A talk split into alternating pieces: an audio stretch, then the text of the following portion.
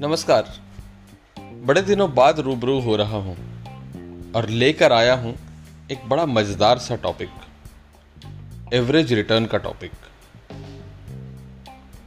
जब आपका एडवाइज़र आपसे ये कहता है कि आप इक्विटी मार्केट में 12 परसेंट के आसपास का रिटर्न एक्सपेक्ट कीजिए थोड़ी सी वॉलेटिलिटी होगी तो आपको लगता है कि वो वॉलेटिलिटी की लहरें नदी की लहरों जैसी होंगी।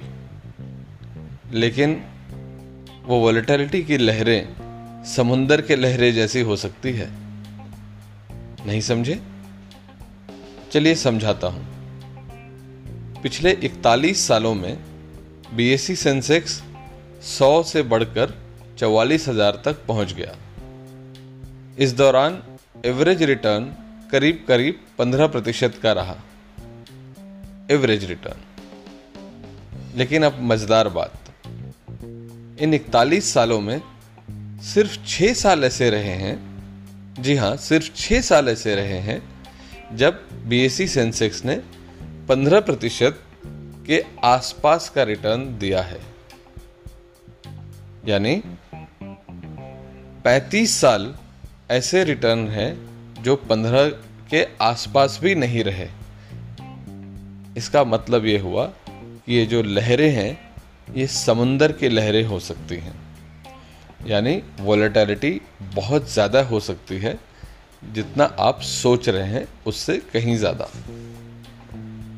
तो क्या बतौर इन्वेस्टर आपको घबराने की ज़रूरत है?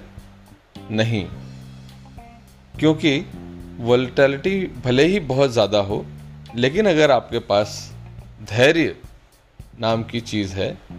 तो जिस तरह समुंदर की लहरें किनारे तक आते आते सपाट हो जाती हैं, उसी तरह अगर आप लंबे समय तक निवेश करें तो जो वॉलेटिलिटी है, समंदर जैसी वॉलेटिलिटी जो है, वो इवन आउट हो जाती है।